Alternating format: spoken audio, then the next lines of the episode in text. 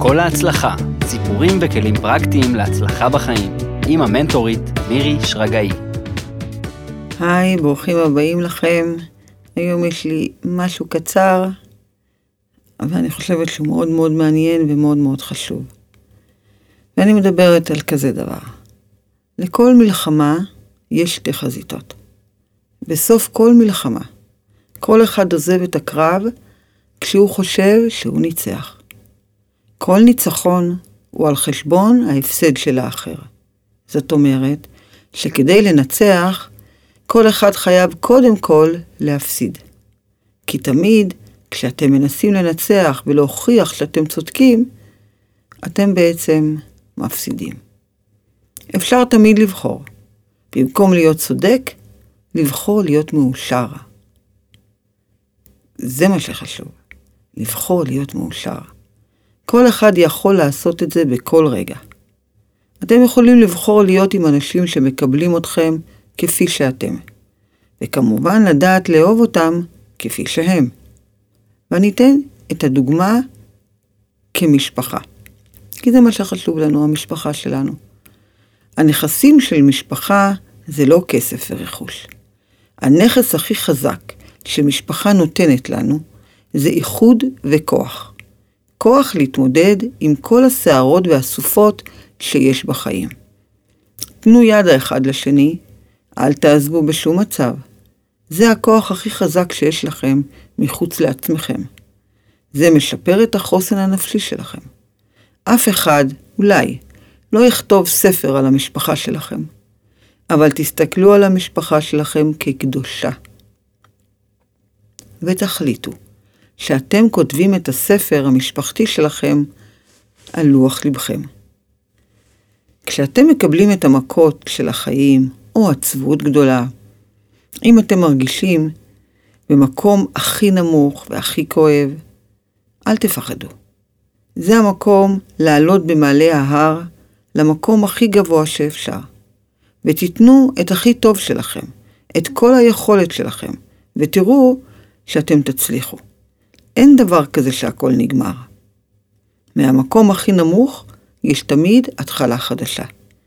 אם תאמינו בזה באמת, ותישאו תפילה לאדון עולם, הכל יפעל לטובתכם.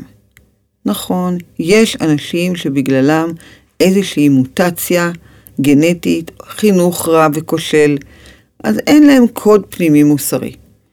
אבל הם נאלצים לחיות עם הבחירות הרעות של עצמם, והם משלמים את המחיר והתוצאות של עצמם. אז כן, זה פוגע באנשים טובים בדרך, ואולי זה גם פגע בכם. זה פוגע גם במרקם האנושי העולמי על כל צורותיו. אבל צריך לזכור שאנשים אלו הם המיעוט במארג של כלל החיים. בגלל שזה מאוד בולט, וזה מאוד כזה דרמטי, ונוגע מאוד מאוד בפחדים שלנו, זה מקבל מימדים ללא פרופורציות. רוב האנושות מתמודדת עם עקרונות מוסריים וערכיים, שלצערנו הם גם, יש בהם הרבה כשלים והרבה שגיאות. רוב האנשים טובים ביסודם ומטבעם. הם מנסים להיות טובים, מנסים לעשות את הדבר הנכון, ובזה כדאי שנאמין כולנו. אנשים שחשוב להם ערכים של הגינות, יושרה, אומץ לב וגילוי לב, הם האנשים שיש להם בסוף חיים הכי מוצלחים והכי מתגמלים. וגם הם עושים שגיאות, ודי הרבה. אבל למרות הכישלונות שלהם, הם ממשיכים, מתקנים, משפרים, מתקדמים ולומדים.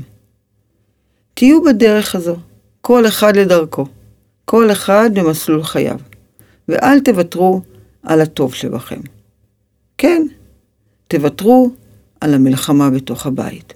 בבית תמיד תעשו שלום.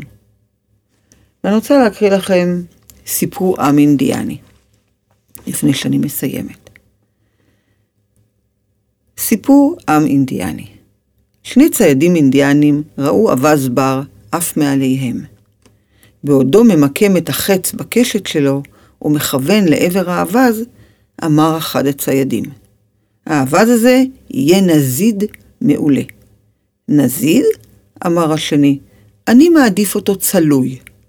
נזיד, אמר הצעד הראשון והוריד את החץ מהקשת. צלוי, אמר השני, וכך הם המשיכו להתווכח שני הציידים. אתה יודע מה? בוא נשאל את מנהיג השבט. הוא יחליט מה הדרך הטובה ביותר לבשל בה את האווז, אמר אחד הציידים. ושניהם רצו למנהיג. המנהיג הציע להם פתרון.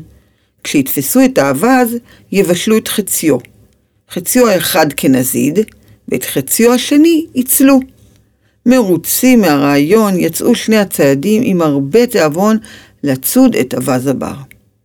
אבל בינתיים, איפה האווז? הוא לא חיכה להם, הוא המשיך בדרכו והיה רחוק ובטוח. והשאלות שאני רוצה להשאיר אתכם, שנשאלות, איזה הזדמנות החיים מזמנים לכם עכשיו? ובמקום להיות בוויכוח או מלחמה, מה אתם מחמיצים ברגע הזה? מה אתם מחמיצים עכשיו? ותלכו מהשאלות האלה ותשאלו את עצמכם. ותעשו עם עצמכם ככה מחשבה, כי זה תמיד טוב לעשות מחשבה. אז אני מאחלת לכם שלום ולא מלחמה. תהיו טובים. ותמיד תמיד אני מאחלת לכם את כל ההצלחה. באהבה ולהתראות.